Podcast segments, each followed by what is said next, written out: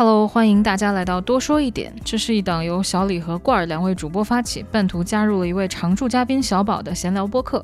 我们会从日常看过的书、电影、剧出发，聊聊那些作品里让我们感同身受的和仍需求同存异的部分。我们尽量做到每周一更，希望这个小播客能给你的生活带来一点快乐、一些陪伴和一丢丢的灵感。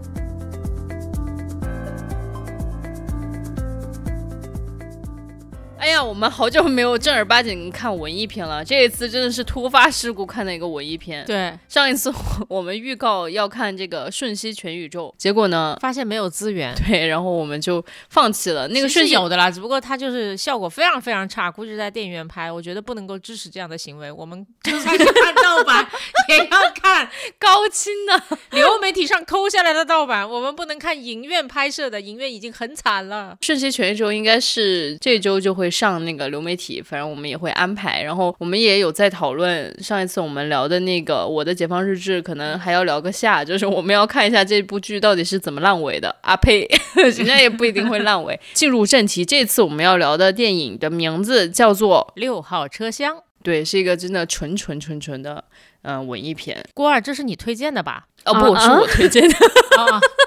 居然是小李推荐的，小李没想到你是一个看文艺片的人哦，我就是太不看文艺片了，这次就是美特斯邦威不走寻常路，什么鬼烂梗？那我们就让小宝来介绍一下这次六号车厢的剧情吧。哎呀，文艺片有什么剧情嘛？真的就是一个芬兰人在俄罗斯，然后坐着火车，就是一个芬兰的女孩子在俄罗斯留学，应该就是寄住在一个俄罗斯的文学教授，她也是一个女孩子家里面，然后他们两个其实是同性恋人的这样的一个关系。然后在影片反正一开始的时候就展现出来了，俄罗斯文学教授他是一个非常厉害的交际花，反正家里面就是跟流水席一样的，就是不断的有人来。然后这个芬兰的姑娘呢，实际上其实在这。种流水席的场景里面，他其实感受到不是那么的，非常的尴尬。呃，对对对，就不是那么的自如吧？对，好像有一个传说是芬兰人是全世界最社恐的人，是吗？对对对对对，我我好像还看过一本这样的书。郭二，你有看过吗？那个什么芬兰人社交的噩梦？没有看过，我自己的社交就是噩梦，不用看芬兰人。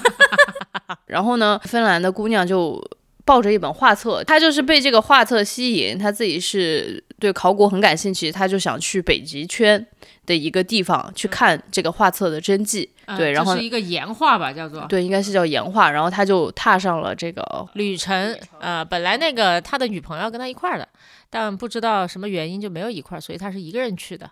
一个人去就在这个所谓的六号车厢里面遇到了一个。大老粗的俄罗斯男的，对，就是一个呃要去岩画的那个地方。呃，挖矿的一个俄罗斯男的，就是真的矿哦，不是比特币哦，朋友们。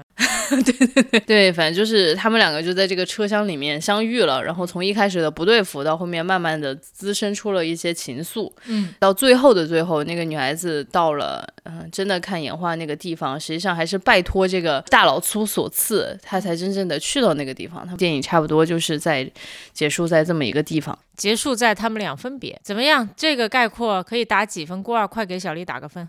嗯，我刚才点了三倍速，可以往下，可以往下，可以往下。哎，真的一个文艺片，你介绍那么细干嘛？就是想埋下一些伏笔，让我们后面讲一些东西的时候，大家能够听得懂嘛。那就是这个文艺片子，大家看了之后到底是什么样子的感受？我觉得这个感受就是非常呃范畴非常宽，你们可以说对剧情的，可以说对人物的，然后也可以说这个画面啊演员的演技的 anything。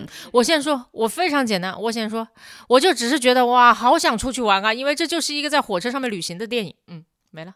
好的，那郭儿呢？我我想问小李一个问题啊，因为当时我们是拉了一个近期豆瓣评分最高的榜单，然后呢，小李就在里面挑中了这一部，问问你挑中它的理由是什么？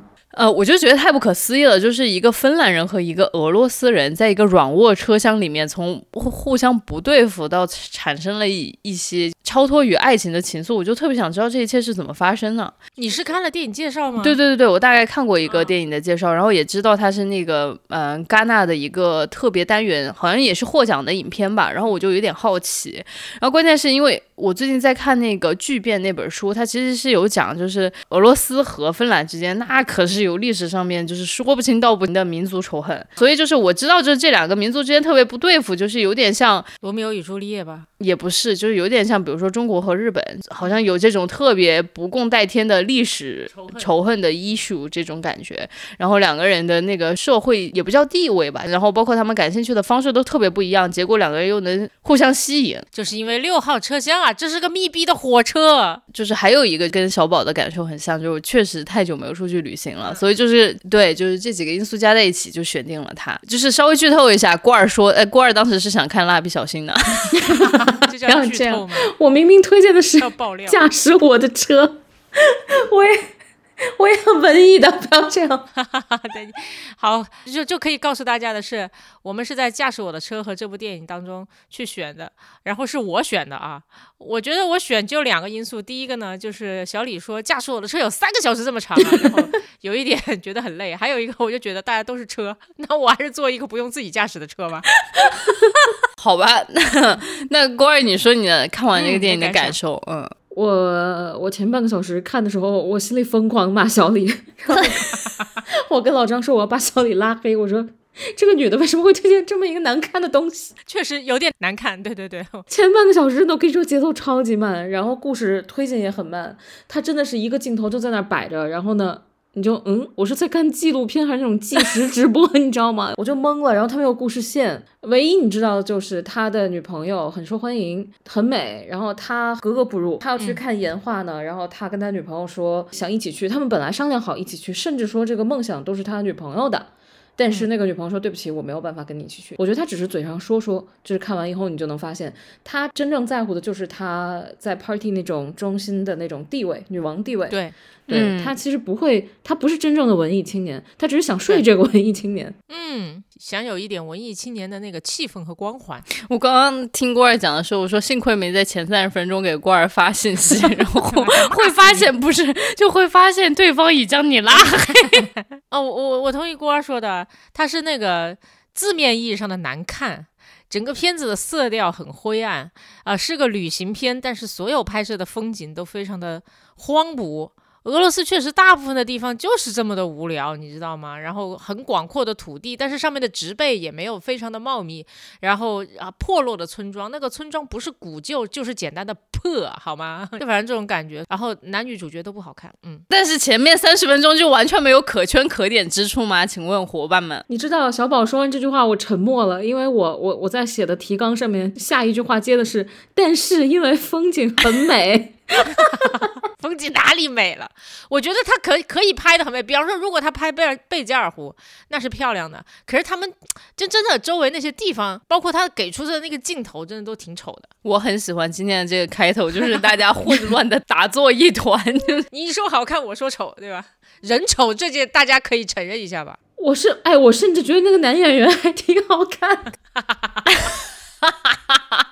完了完了，OK，男演员到后面我是 get 到他的魅力了。我就想啊，就是如果他真的拍贝加尔湖或者很美的那种风景，他们我觉得这两个人一定不会产生任何感情啊。我也觉得是有道理，你说的非常有道理。嗯，我觉得这就是吊桥效应吧。总之是在一个大家都很紧张或者都很不舒服的地方，产生了那么一丁点火花。如果都特别舒服的地方，我觉得倒很难产生火花，可能会睡一觉，但不会有这种高于友情、爱情的这种情愫。对，啊，我继续说前半部分，我觉得它带给了我一种沉浸感，因为前半个小时一直就是你去体验，真的很像直播。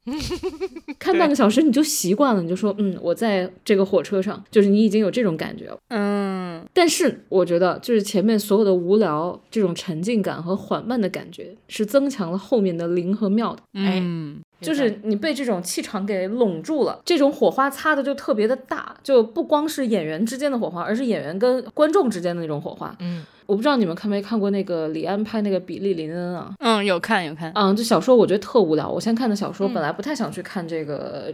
电影的，后来他们就说这个一百二十帧呢很奇妙，说你感受一下，因为大部分人说没觉得有什么太大变化。我去看了以后呢，给我特别大的震撼，就这个一百二十帧真的跟普通帧数是不一样的，它是的，能把你所有的眼神表情全部利用到最大化，你你能通过他所有的情绪看到故事的推动，而不是说一个情节或者台词，它就是靠情绪推动的，太厉害了。然后我看这个电影的时候，我不知道为什么我想到了。这个一百二十帧。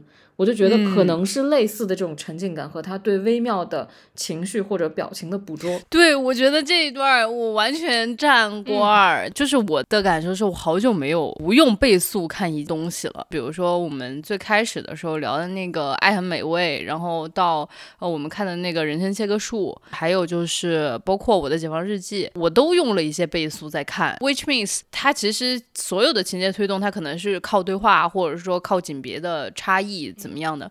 但这一个电影，它就完完全全的就是靠你脸上的那些微妙的表情，对，然后还有就是很简单的一些情节吧，把两个人的羁绊，就是两个人从互相可能有一点讨厌，然后到。互相有的那种好感，到最后就是产生了超越友情和爱情的这样的一个情愫，就完完全全是靠这种非常微小的面部表情吧来做的一个推动。每一次的把镜头怼在女演员或者男演员脸上拍的时候，我就会觉得他们的关系又近了一步。因为刚刚郭二在说到那个比利林恩的时候，我当时印象特别深刻，因为比利林恩有一个。特别大的特写镜头是拍比利林恩那张脸的，然后我当时就觉得他眼睛里面的那个光啊，第一次在电影院里面看到那种东西。就我感觉好像有一个真人站在那儿，他的那种眼泪充盈的感觉，我完完全全能够感同身受。所以就是这个电影你没办法快速看，如果一旦你失去了去捕捉那些他们脸上细微的表情的变化，你这个电影就相当于白看了。就是如果你倍速看的话，你会看了个寂寞；如果你原速看的话，你是真实的感受主人公身上的寂寞。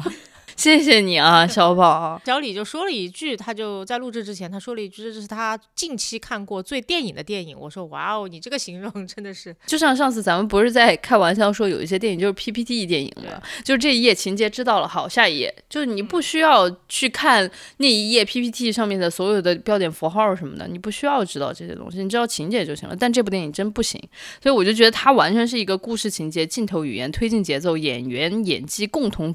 组成的一个正儿八经的电影作品，对，而且如果能够在大屏幕上看的话，你的整个体验会更加沉浸。呃，但我还是得提醒一下这个听众朋友们，虽然只有五十个人，但 但是就是听小李这么介绍，你们会觉得这电哇棒呆了吧？得多华丽啊！我跟你们说，这是一部非常朴素的电影，简直就像是 DV 拍的。啊，但是他给人的感受还挺特别的。刚刚其实我和罐儿都说到，就是演员脸上的那个微表情，实际上令我们都挺印象深刻的。那小宝，你有什么印象深刻的地方吗？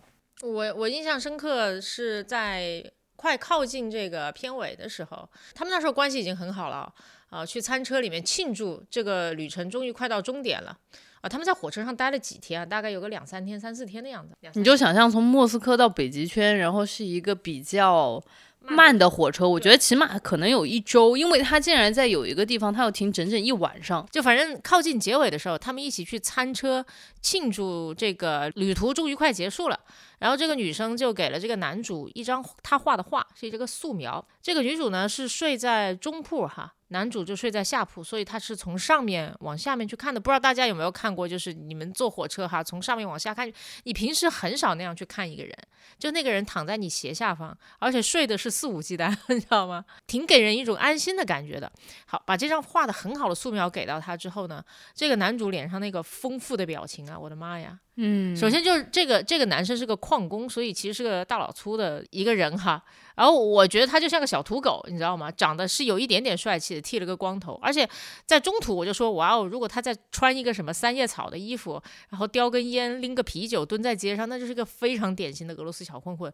结果五分钟后，他就戴上了一个三叶草的帽子，他戴的是阿迪达斯的帽，反正就是让街头小混混最热爱穿的这个这个盗版。他那一瞬间那个表情的，我觉得体现了很多东西。第一，他肯定是非常感动的，这辈子可能没有任何人给他画过这么精致的一张画。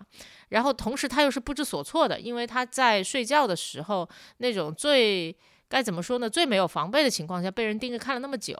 然后同时就没有人这样去看过他吧？那一瞬间又感动，然后又不知所措。嗯，对，我觉得那个很有意思，就是那个男生就完全不知道怎么处理眼前这个情形。对，然后那个女孩子就说：“哎，我给你画了这个画，你也可以给我画一下。”然后他就画了两步，就噌的一下站起来，然后就跑了，因为他画太差，他这辈子没有画过画。对，就是两个人明明还在餐车里面开了香槟，然后还开了另外一瓶酒，要庆祝旅程快要结束，我们都要到达终点的时候，他居然跑。倒了。两个人走进餐车的那一路上，哇，脸上洋溢的那种笑容，到最后吃完一顿饭，那个男孩子不知所措的跑掉，我就觉得这一切就是发生的太快，但是又太合理了。然后两个演员的演技又演的极其之好，这一段我也印象很深刻。而且我觉得这应该是一个小的矛盾，终于被暴露出来，就是他们两个的差别。在之前，我觉得他们俩可能有个性上的差别，但是从来没有把文化上面的文化素养上的差别凸显出来。你会看到这个男生在这种情况下的窘迫。嗯，罐儿呢？我真的还觉得导演审美挺好的。第一个让我产生这种想法的是，影片刚开始他们在聚会嘛，然后他的那个女朋友那个教授坐在人群中央，然后阳光夕阳吧打在他的脸上，就非常漂亮那个镜头。我当时就觉得这个导演审美特别好，很会用光影来放大情绪和营造氛围。嗯，然后后面呢？嗯有几个点我记得很清楚，一个是火车上那个男生穿了一个偏蓝的衣服，然后那个女的一直穿着绿毛衣嘛，远景里面是有红色出现的。他跟那个老太太在灯下夜谈、抽烟、喝酒的时候，那个光拢在他们身上，也是有红色的东西在那个里面的，就它基本是蓝色、绿色、灰灰暗暗的这种颜色，然后那个画面里总会出现一抹红，哦，真的哦，我都没有留意到。因为很昏暗，你就会很仔细去盯着那个屏幕去看嗯，啊，这是不是导演故意的？有可能。尤其是他穿着那个蓝棉袄跑到那个一辆红色的小车旁边，就问这个车能不能到那个看岩画的地方。那个色彩巨好，然后构图也很好，这是一个给我印象很深的地方。然后第二个细节，我我就是对这一万年这个台词印象特别深刻。我觉得很多东西是铺在了一开始，因为文艺片你特别容易注意它的台词。到底说了什么嘛？那个那个文学教授说：“局部的我们去触碰局部的他人嘛。”嗯嗯，这句话我当时想，嗯，这应该是划重点了。然后第二个就是说那个岩画距离我们已经有一万年了，觉得很神奇。这个影片最神奇的就是最后你也不知道那个岩画长啥样。对他们抵达了岩画所在的那个地点，但是完全没有给那个岩画一个镜头。其实你有可能还可以想象，就是说那个岩画根本就不几复乎不存在了。嗯，几乎看不见。就给了你非常大的一个想象的空间，它到底在呢还是不在呢？它如你所想呢，还是不如你所想？你根本不知道。当时看完的一个感觉就是，这个岩画就是存在了一万年，很神奇。然后我又想到这个人与人他们两个之间这种连接的冲动也特别原始。短短几天里面经历了这么多东西，好像感觉是一万年可能才有的这种事情，我就觉得这个细节还挺好的。嗯，这种时间的对比。嗯，所以我就觉得他可能想说的就是与物发生的连接，远没有与人发生的连接那么好，那么妙。哦，嗯，就是可能把你带过去的是你要去看那个岩画的冲动，最后你真正带回的是一段真实的与一个有血有肉的人非常深刻的连接的这样的一个美好的经历。出发是一个目的，结果最后带回来的是一个更好的一个礼物，在暗中把这两者做了一个比较。最后一个细节就是那个画儿，结尾那个画儿，这个女的教他我爱你，其实是芬兰语的操你妈妈。然后，然后我当时想，哇，这太浪漫了。哎，这我这要补充一下，对，这也是一个非常有意思的桥段。我甚至觉得，我猜想编剧或者是导演，他内心当中有了这个桥段，其实就有了这部电影，你知道吗？两个差别非常大的人，一开始互相看不顺眼，然后那个男的喝多了，就问他，哎，在你们的语言当中，我爱你怎么写？然后那个女女的就对他用芬兰语说操你妈，然后他说你再说一遍，他说操你妈，怎么写？操你妈，反正就是一直在操你妈，就很逗。然后过了几天，他们之间的这个关系已经发生了巨大的变化，气氛发生了巨大的变化。最后，这个男生 想向这个女生表白，却写了一张“操你妈”给他。对，就是他们在分别的时候，那个男孩子就把他当时在火车上没有画完的给那个女孩子画的那个肖像画画完了，然后再丑啊，对，很非常丑，非常简笔画的那种，结果在背面就用芬兰语写了“操你妈”。那个女孩子就拿着那衣服啊，对对对，就在车上回程的车上就在笑。因为因为我有导演的朋友，他有的时候会跟我说一些很有意思的小故事，非常短。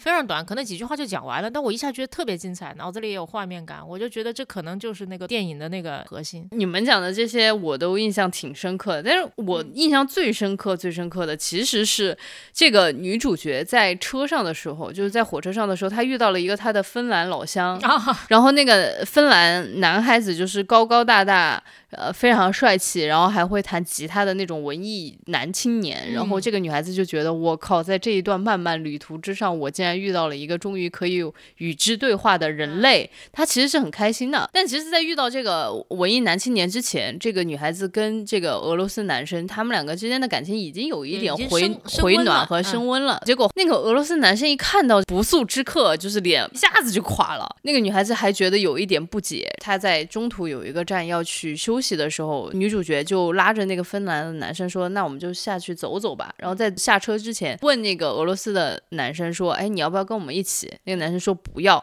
那女生就走出了车厢。然后这个时候就给了女孩子一个正脸，她脸上是有一种疑惑，就是咋回事儿？这个人就刚刚操你妈的表情，对，就是很疑惑，就是你不是前几天才带我在中途的一个站去见了你一个很好的朋友吗？然后我们两个不是感情已经有升温和变好了吗？为什么你现在又这么严厉的拒绝我？那一个微小的表情，我印象非常的深刻。简单来说就是狗子哥吃醋了呗。然后还有一个，还有一个情形就是，其实接着刚刚小宝他们两个在餐车不欢而散，就是那个男孩子拿着。女孩子给他画的照片之后，他就不知道应该干嘛，他就就是跑回他们两个睡睡觉的那个车厢去了。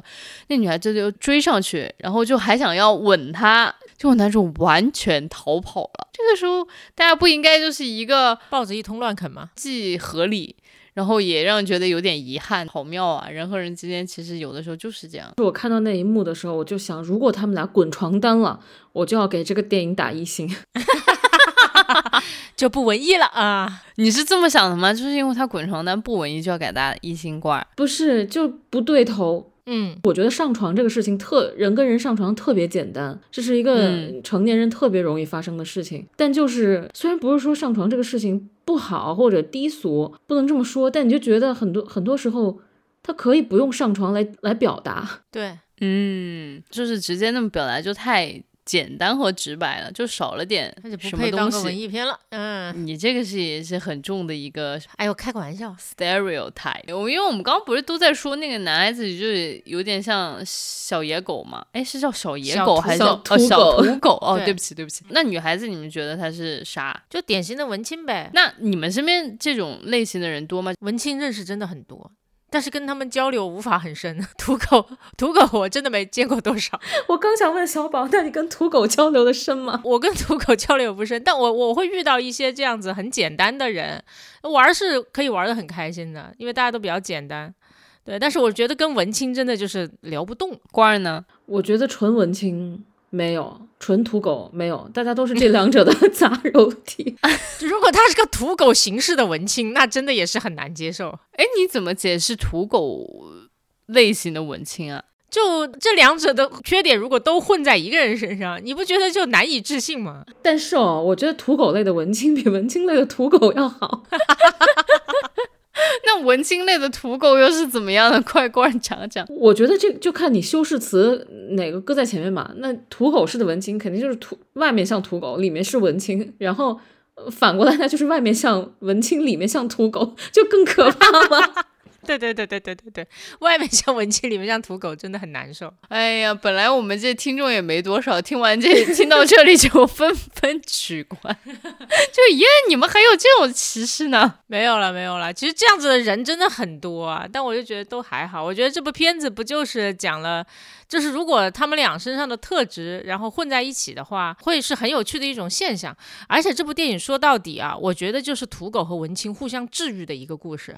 嗯，对吧？这个文青活得多寂寞，本来就已经是个芬兰人了，然后还有 还有一个文青的加成，简直就要从这个世界上面消失了那种感觉。然后土狗也是啊，冒冒失失的，我我很难形容这个土狗在电影中的表现。一开始就很粗鲁，很鄙俗，上车就先给自己灌酒，然后灌完酒之后就开始说一些很很很恶心的话，跟这个女的，你哪来的？喝多了之后还还疯狂的去问对方，你去莫斯科干嘛？你是不是去卖的呀？你说哪有这样跟女孩子聊天？呢，是 真是大离谱。但是到后面他们真的就互相治愈了。这个男生带着这个女生在雪地里面，几乎真的是用打滚的方式在玩，互相干一些非常愚蠢的幼稚的事情，把雪塞到对方的衣领里面，然后对方嘎嘎嘎嘎嘎在笑。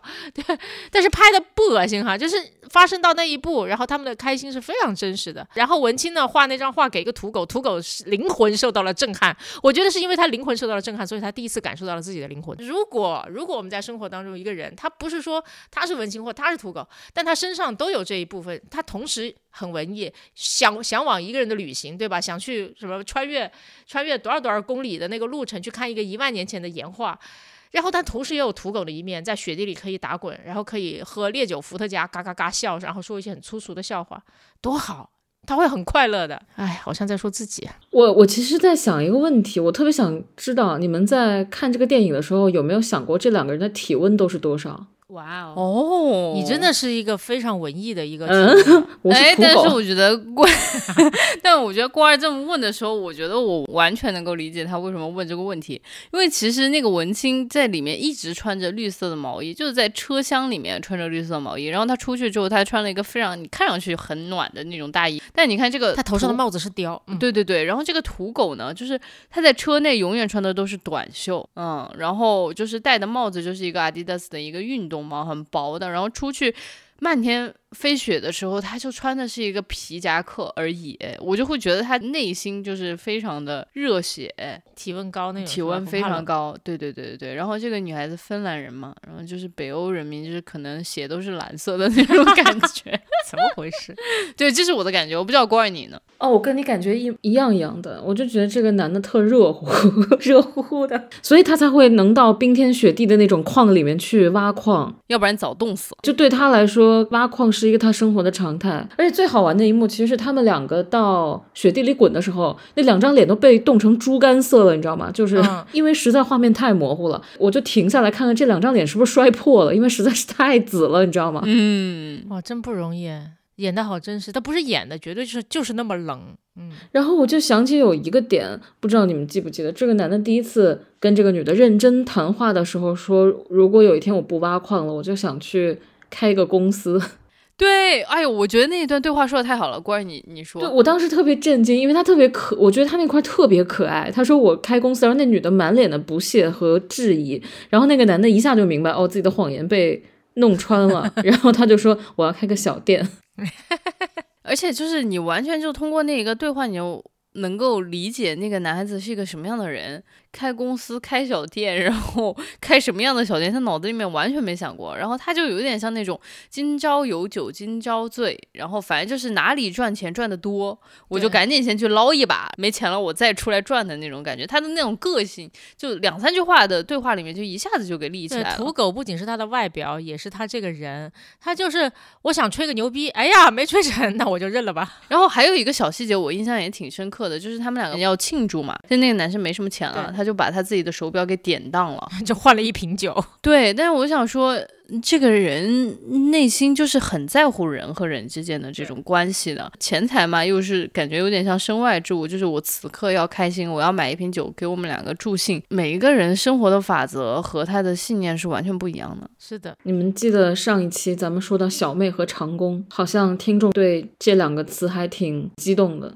所以我就觉得吧，本质上就是人类还是爱土狗的。小妹和长工，在一个伦理剧的这种，对，那我们就说说这两个文艺青年和土狗之间，你觉得他们两个从一开始互相不搭理，到他们两个后来又这么惺惺相惜，又非常的紧密，你觉得他这个转转变是怎么发生的？你就是这种转变对于你们来说感觉突兀吗？我还好，因为铺垫的足够多吧，我觉得。我觉得他们转折点发生在电话，他其中一共打了两次还是三次电话。你们知道他那个女友从刚开始还关心一下他，后面就完全仿佛像陌生人一样。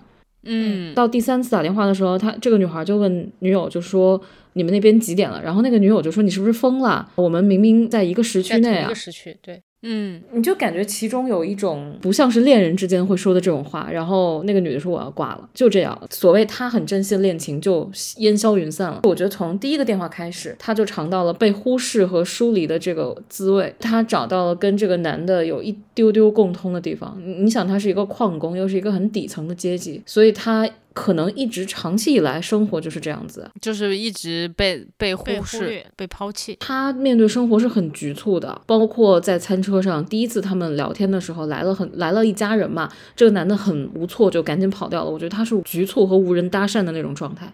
然后这个女的其实感到了被遗弃、被丢弃的感觉，我觉得是这一点让他们有了一种相通的地方。嗯，这很有道理。一方面就是她在这趟旅途开始的时候找到了一些跟这个男生的共鸣的地方，还有一个我觉得这一趟旅途各种事情也把她就像这个男生逼过去，你知道吗？就是你没有其他地方去。他第一次想换那个位置，列车乘务员不给他换，他甚至想过我下车我就回去了，我太不想跟他共处一室了，也不行，就最后还是上了车。车上也真的没有什么太多东西可以玩，所以就是周围的这个环境硬生生把他的脸给印向这个男生，你说你看看他，对吧？看着看着觉得说行吧，就有一种我觉得是内外因的一个逼迫，内因就是我找到了一些跟你共鸣的点，但实际上我觉得有很重要是个外因，逼迫他朝这个男生的生活。和状态走过去，嗯，他们两个互相靠近，对我来说是完全不出乎意料的，对啊。然后，因为我们上一期在聊那个《我的解放日记》的时候，我们就在说那个剧情就总是有点状的高光，但是呢，它的起承转合显得有点硬。但这部电影每一个转合，我都觉得是非常的顺利的。我稍微梳理了一下男主和女主互相靠近的这样的一个情节，就第一次我想逃离这个男的，我想回买买张票回莫斯科，他在车站的时候就给他女朋友打电话，结果他。他的女朋友对这个女主角就很冷漠，他说：“好吧，那看来我也是回不了莫斯科了，那我就继续跟跟着走。”然后第二次呢，就是他又到了一个地方，车就停在那里要停一晚，这个女主角就没有地方去嘛。然后他又想给他自己的女朋友打电话，在电话亭里面正在打电话的时候，就有一个流氓就不断的在那个电话亭外面去骚扰他，很吓人。就你给我出来，你没有在打电话，你为什么要站着电话亭？这个男主就出来替他解围，然后并且。盛情的邀请他说：“哎，你要不要去我在这个城市的一个朋友家里面去？”然后他们去了之后，在那里度过了一个挺有意思的夜晚吧。这是第二次升温，然后到第三次，就是我刚刚说的，有一个芬兰文艺男上车，然后这个女主角想要帮这个文艺男青年一把，结果后来这个男青年偷了这个女主的 DV，就基本上就是属于那个 DV 里面就包含了这个女主角在。莫斯科留学的所有的美好记忆全部都给带走了，而且也是他身上唯一贵重的物品吧。然后这个时候，这个男主角就表现出来了愤怒，站在他那一边，一次又一次的递进，然后让他们两个真正的靠在一起。我没看过多少公路片哈，所以我不是很了解。但但就是你们跟一些人就共处一个车厢，不一定是火车，有些时候是汽车，嗯啊，跟没有那么熟悉的人共处一个车厢，然后度过几天的时间，你们试过吗？有哎，很小的时候。其实，如果人不多的话，就比方说它不是一辆大巴哈，如果就是那么三四个人，你们会变得非常熟悉，因为一开始的礼貌也好，或者防御心也好，时间长了之后，你这个人就会疲倦，因为疲倦而自然的松弛下来。然后松弛下来之后，你就会有一种莫名的我跟你好熟的感觉。怪你是什么时候有过这种跟陌生人在一个车厢的体验？挺多的，我恐飞，所以我老坐火车，然后大家会聊天，我是主动会搭话的那种人哦。因为可能自己喜欢写东西，旅游的时候又不谁都不认识谁嘛，我我就想伸出我的小触角，然后就伸得很长去触碰其他人。去主动引发一些，比如说聊天啊，看到人家看书去借书啊，或者交换零食啊之类的，由此展开一些对话，有可能会有意思，但也有可能会很尴尬，就聊不下去了。但都值得一试。但郭二其实一开始我们认识的时候，你说你自己是个社恐的人，我觉得我的社恐，在没人认识我的时候，他就不恐了。哦，好有道理啊！所以就是很重要的是在于那个一期一会，就是你只要知道我可能就只跟你在一起这几天，对我下车之后我们再也见不着了，然后你就反而非常奔放，对吗？对。小宝，你也是这样吗？哦，我不是，我很少在旅途当中跟陌生人玩的特别的熟悉，除非那个陌生人特别热情，就比方说像像郭二这种，但是很快就郭二可能会在车上遇到我，跟我聊贼好。我我大部分旅行都是和和朋友一起，身边会自然有一小群人，然后形成一个安全的这个社交圈。一方面呢，就让我不需要跟陌生人打交道；另外一方面也失去了就去探索这个陌生世界的一些机会吧。嗯嗯，我完全是属于那一个跟着陌生人跑了的人。什么？就是我记得我小的时候有一次去九寨沟，当时我是跟我姐姐一起去的，父母帮我们报了一个旅行团。等等。父母帮你报了一个旅行团，然后父母没有去，是吗？对，父母没有去。你爸妈真的。结果那个旅行团里面呢，就有另外的一个漂亮小姐姐，然后结果后来我就天天黏着那个很漂亮的小姐姐，然后我还要跑去人家房间睡觉，然后把我姐给气惨了。我姐就说。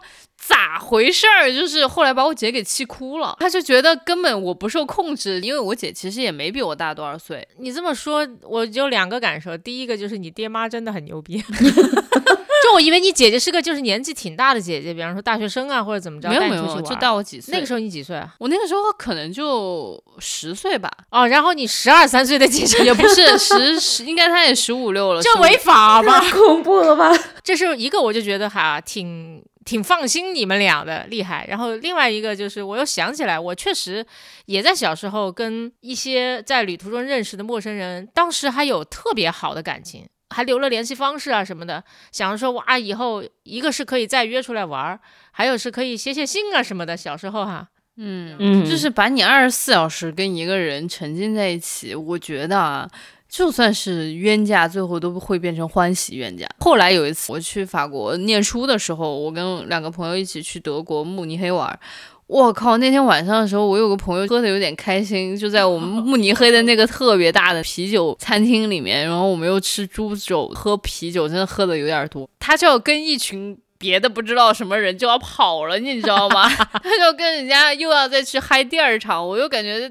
都要去人家家里面睡了的那种感觉，把我给吓惨了。我当时心里面在想说，完了完了完了，出了什么事儿，我可是真的担不起这个责任。我就你把他拦下了吗？对我就一直很就是激进的说，你俩不能去。然后我就突然回想起来，多年前我在九寨沟的时候，我可是那个就跟着人家跑了的人。哎呦，太好笑了！我感觉把你放在一个陌生的国度，跟一群陌生的人在一起玩的很嗨，然后你就很想跳脱出你可能生活原有的轨道，想去挑战一种新的生活。但你也知道不会完全的脱轨，所以你这个时候反倒很放心的去尝试那种新生活。是一种安全的脱轨行为。我现在的脱轨就是晚一个小时去做核酸。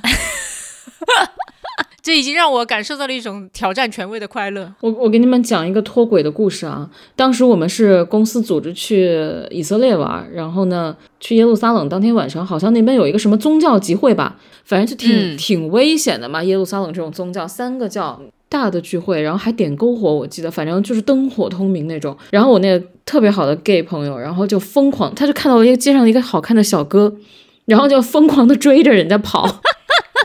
我说你去了可能会没命，他说为了跟这个小哥相识，没命也值了。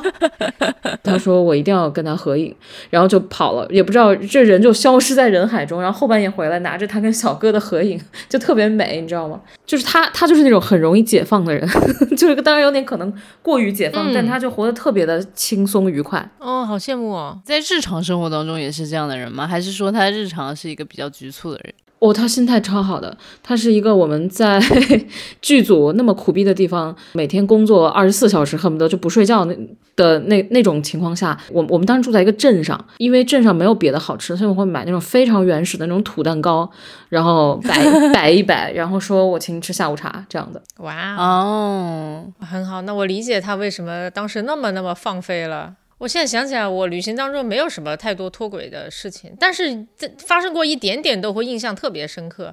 我就唯一的脱轨是真的上了一辆火车，然后那个就是泰国火车集市的那个火车，开得很慢的，对吧？然后他开过去的时候，我就爬了上去，嗯，结果他就越开越快，他就没有停。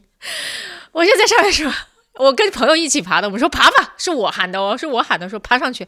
朋友说好，爬上去，爬上去之后，那个火车就不要停了。然后我们三个就在那个车上说怎么办？而且关键是开火车的那个人他也不会英语，嗯，我们没法跟他说。火车也不会因为你跟他说他就要停下的，你在想什么呢？我就想知道他开去哪里啊、或者说是，比方说你是会开四个小时停，还是开半个小时停，这差别很大的，好吗？呃，还好吧，他就大概开了半小时，随便停了一个站，立刻跳下去了，然后嗯就开始找路，然后就真的花了四个多小时才回到城市，就为了那么一趟突然跳车的行为。嗯，那你当时感到惶恐了吗？反正有别人在。我虽然是那个喊大家上车的人，但我就觉得他们肯定比我着急，我就不急了。我们最后真的是一路就找各种各样的方式才回到了曼谷，中间还遇到了卖可口可乐的那种姑娘，就是那种穿的浑身的红色，你知道吗？在一个像县城一样的地方兜售可乐的姑娘，会说英语，然后给我们指了路。你们最后是走回去的吗？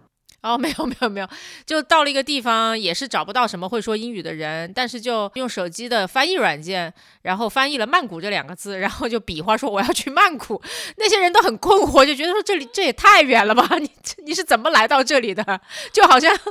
就好像你在杭州，然后比划说北京，然后那个人就会很困惑，我到底该给你指一个北方呢，还是给你指个火车站什么的啊？是反正那个人就跟我们说 river river，就说河。我说坐船吗？但不知道，反正就往那边去。好，到了河边又找到了会英语的人给我们指路，就说河的那边，然后是有车可以去曼谷的。最后就找到了车回曼谷，前后花了四个小时。你没有被骂的狗血淋头吗？我被谁骂呀？就是被你的同 我朋友还挺高兴的，这也是我相信，这也是他们这个旅途当中很有意思的一件事儿。我的这种脱轨都有一种意外的感觉，都不是认真的这种脱轨，而且就啊，虽然这个片子我认为确实是讨论脱轨，然后给你的人生带来的一些启迪也好，一些新的体验也好，但是我还是要跟大家说，这个旅途啊，就。注意安全啊！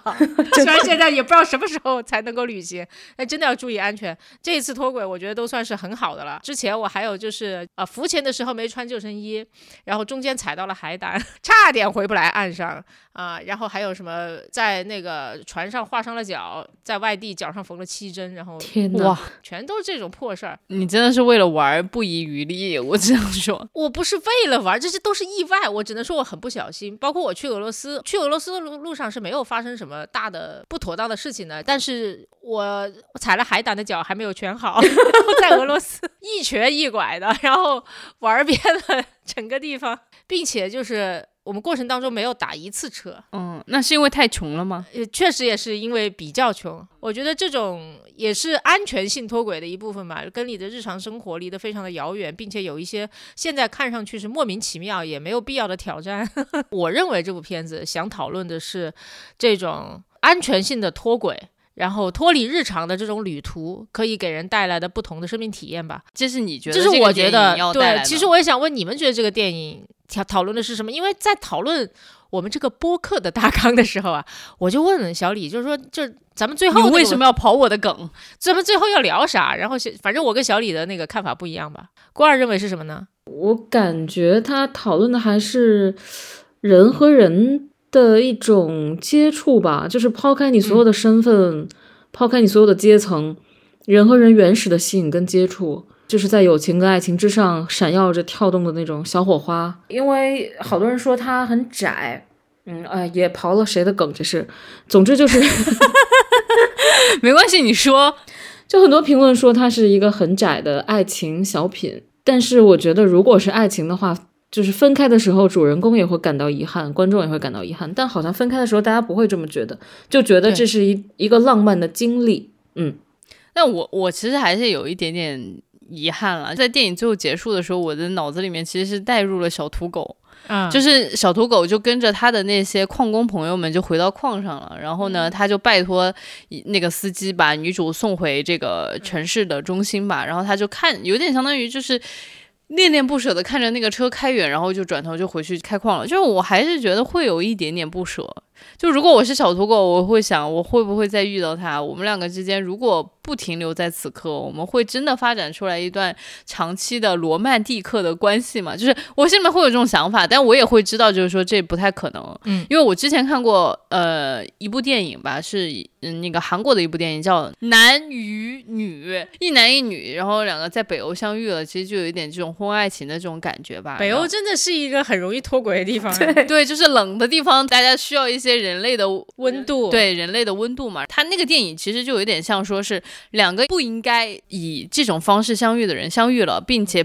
碰撞出来巨大的火花，但他还继续往后面拍，就是这两个人要如何收场？就其实收场就很难看。但是我们这个六号车厢，它就停留在了一个比较好的一个状态当中，就留给大家很多的想象吧。我也很认同。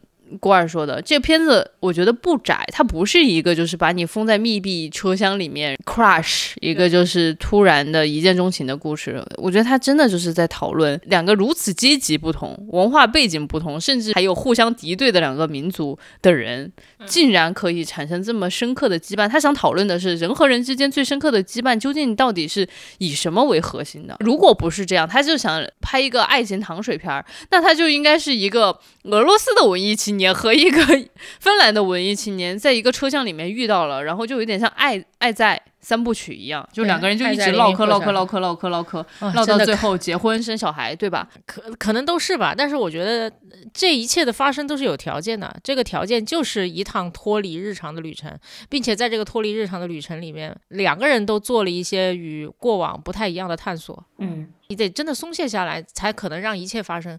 实在是有太多的环节。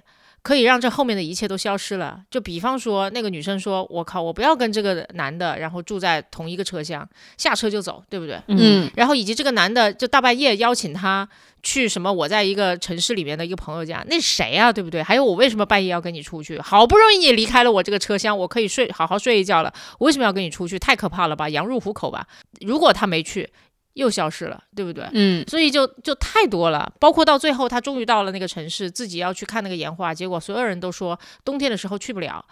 如果他想想就算了，因为反正这男的也没有给我留地址，也没有给我留电话，然后那我就走了，那也不会发生。他做的每一步往前探索的一步，然后才最终的让这一切的羁绊发生的是这个人选择让这些羁绊发生的。所以说，你觉得他们在内心深处还是向往一种心与心的靠近？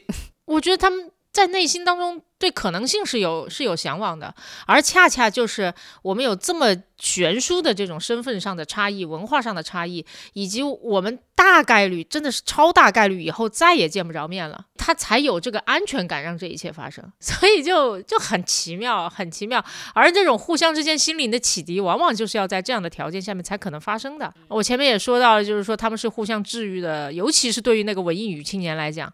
就是非常治愈他的一段经历。在最后走的时候，他脸上那种阴沉的、不确定的、不安的感觉都消失了，他就是微笑着拿着一个 “fuck you” 的纸条离开了那个地方，对吧？他可能就会知道说，好了，然后我的女友或者前女友那样子花蝴蝶一般的那种。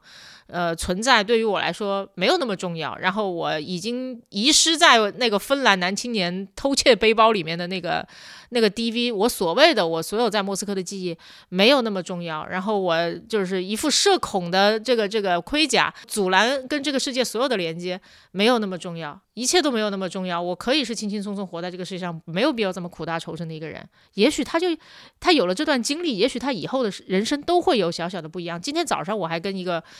朋友聊天，然后那个朋友就说他从小到大就是喜欢跟人比较，因为他爸妈总是拿他跟其他人比较。嗯嗯然后我说，也许你需要一次，就哪怕只有一次，在你本来忍不住要跟别人比较的时候，你那一刻没有比，你在那一刻感到了自在、自由和轻松。你需要那么一次的经历，机缘巧合也好，刻意为之也好，你体会过一次，也许就可以摆脱这个铁锁的这个桎梏了。嗯嗯就是人的都是这样的，我觉得大脑就是这么一个东西，他没有经历过的东西，他永远不相信。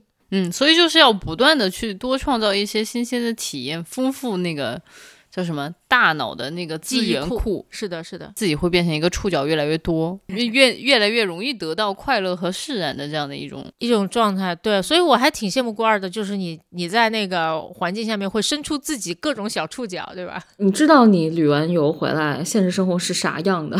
就是 尽量制造更多美好的回忆，然后带回来，在你特别痛苦的时候，你翻出来这些回忆还很高兴。我觉得这就是旅游的目的。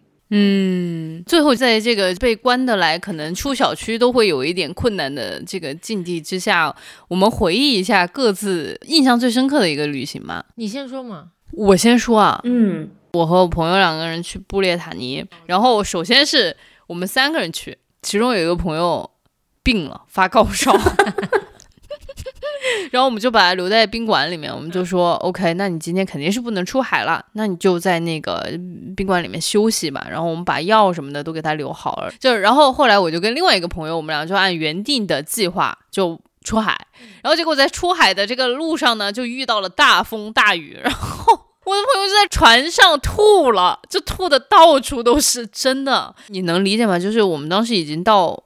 法国像布列塔尼还要在下面的一个小地方，就那边几乎没有华人会去了。我们两个华人女生在船上，其实受到了非常大的歧视，因为大家就觉得你很恶心。因为你浑身都是脏东西，然后结果后来我们两个就是到了那个中途岛上，我们就下去，因为那里风景确实非常美。我们干的第一件事情就是能不能去找到一个法国人的 家里，把衣服给弄干净、洗一洗洗干净。嗯对对对对对。然后结果所有的人看到我们都是。不让我们进去，来路不明嘛，又不是同一个民族的人。虽然他们也讲法语，但是你也不知道他到底想干嘛。所有人都拒绝我们，然后我们两个特别悲惨，就只能在海边把他的衣服的那个呕吐物给洗干净。因为他把衣服一脱下来，他很冷，我就还把我的外套给脱给他，然后我们两个就处于两个人都很冷的状态，就等着。它其实是一个环形的船，它就比如说早上十二点把你放在那儿，下午四点才能把你接回来。然后我们两个就在那个岛上面玩了四个小时，然后当时我们还想苦中作乐，你知道吗？我也不知道，如果我是那个岛上的居民，我会不会给他开一扇门？而且从此以后，我闻到我朋友身上那个香水味，我就会 想起来那天。呕吐物的味道。香水味和呕吐物混合在一起的味道，我就再也没有办法正视那一款香水了。嗯，就那个就是我印象比较深刻的。我发现大家印象深刻的那些旅途，往往都伴随着各种囧事儿，对，跟那风景啊什么毛关系都没有，嗯一定发生了很多奇怪的意外。那你的呢，小宝？随便说一个吧，它未必是最那个的。离开俄罗斯的前一天，我们住在那个圣彼得堡，真的很穷。然后说你很穷还是圣彼得堡很 穷？哦，我很穷，我很穷。圣彼得堡应该是整个俄罗斯最像欧洲城市的一个地方，而且就显得非常漂亮，非常漂亮。然后呢，就我们掐指一算，要上飞机的时间大概是早上七点。我们就在想说，有没有必要再住一晚啊？实际上我们住在那里哦，也是住青年旅社，你知道吗？然后我们都为了省那个青年旅社的钱，所以我们没有订最后一晚的那个旅店。呃，大概五点钟出发去那个机场就可以了。好，然后我们就在外面晃，我们就说哇，我们要在这个夜色中把那个圣彼得堡逛个遍。结果逛到凌晨一点，真的逛不动了。再说了，我那个时候 我的脚还没好，我瘸着走我容易吗？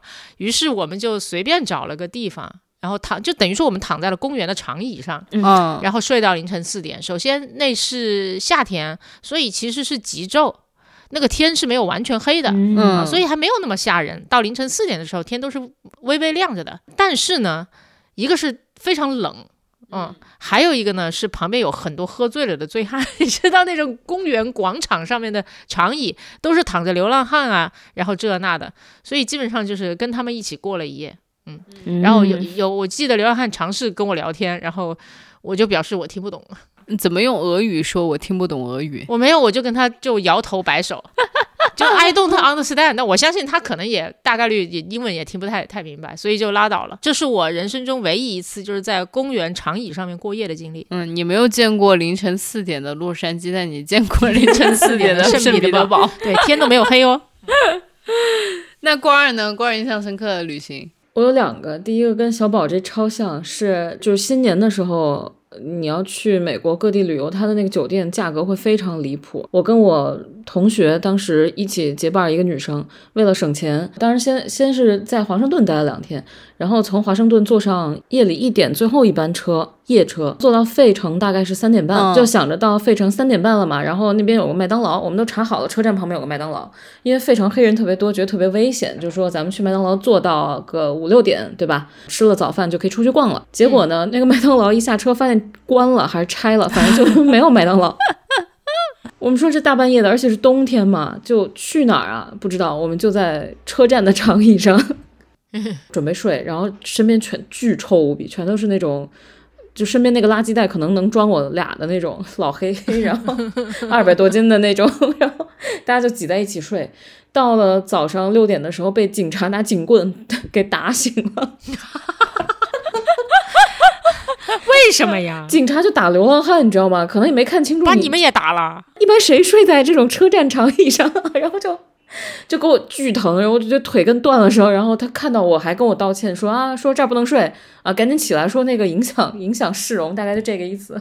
我就非常狼狈，然后跟老黑一起去走着 去找找早饭吃，非常非常丢脸。对，但很开心。对，还有一次呢，还有一次记得特别深刻，就是我跟老张一起去那个叫什么波多黎各，嗯，在荧光湖里划船，就是那个水里面有发光的那种水生的那种生物吧。对，水藻什么的。对，然后你就把那个水撂到胳膊上，就能看到那个荧光星星点点的在那个黑夜里面。哇，但是呢，你要进那个荧光湖，你就要去划那个 canoe，就是那种嗯，独木舟，独木舟，对对对。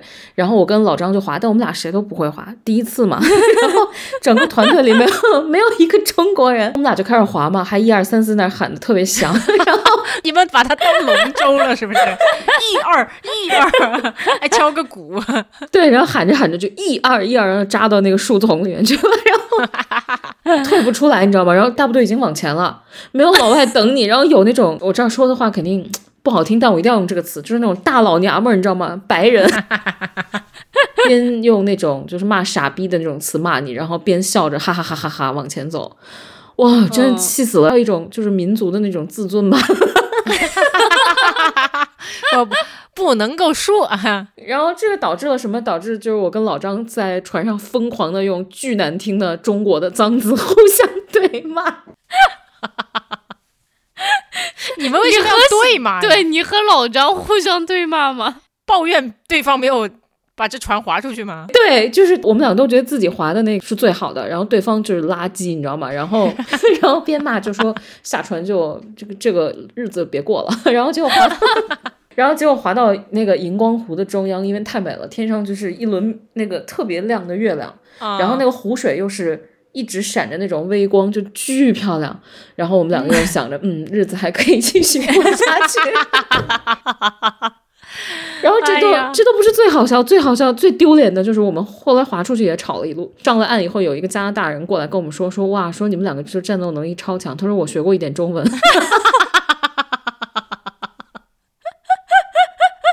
哎呀，太好笑了！看着多好，就是能出去旅游，那些回忆想起来都是能给现在充电的。虽然我们表达的这些经历，好像也没有像刚才我们聊的那种脱离日常之后给自己一些什么生命的启迪，没有。但是它都变成了生命的充电蓄电池，就好像呼吸一样，就好像你那个头能够窜出这个水面，然后终于吸到一大口新鲜的空气的感觉。嗯，最后。想抱怨一下，然后再进入我们的推荐环节。就今天我们看到有一个新闻，就是说什么减少我们非必要的叫什么出境活动。然后我心里面在想说，我说这人生他妈的有有什么东西是必要的？只有吃喝拉撒是必要的。我认为他们应该减少一些非必要的通知。我觉得最恐怖的一点，就有一天很可能会演变成非必要不活着。对啊，别呼吸了。好的，那我们最后还是进入到常规的推荐环节。就是骂完这种街，我们还要种草啊？非必要不种草好吗？不，这就是一个我们的常规环节，就是我们以种草来抵抗这个世界的荒谬，我们以种草来抵御荒谬。嗯，小宝，你有什么想跟大家分享的？你最近好像在看一个挺有意思的书，《蛤蟆先生》那个啥？嗯，蛤蟆先生去看心理医生是吗？是一本挺畅销的书来着，读着也特别的轻松。嗯，我觉得是值得看一下的。然后，但你这个语气不像在种草，就是那种 随便吧。你们这确实就挺随便的。我就觉得最近我也没有什么觉得啊，大家一定要去看的什么东西啊。但我觉得这本书是我反正很早之前就收藏在那个呃微信读书里边的。然后最近，然后又把它翻出来看了看，它就很轻松的让你看完。其实我还没有完全看完。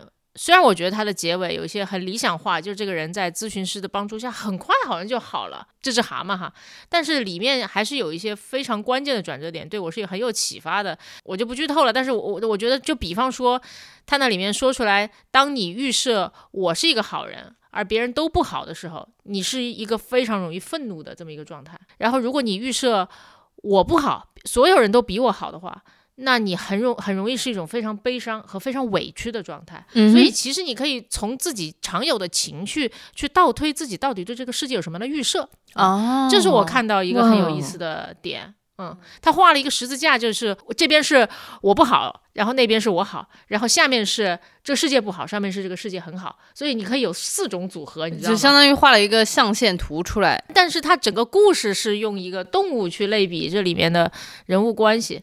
嗯，读着非常非常轻松，然后又有所收获，挺好的。我现在对自己只有一个要求，就是干啥都轻松一点。罐儿呢？推荐一本单独新出的，应该是第三十册吧，叫《去公园和野外》啊。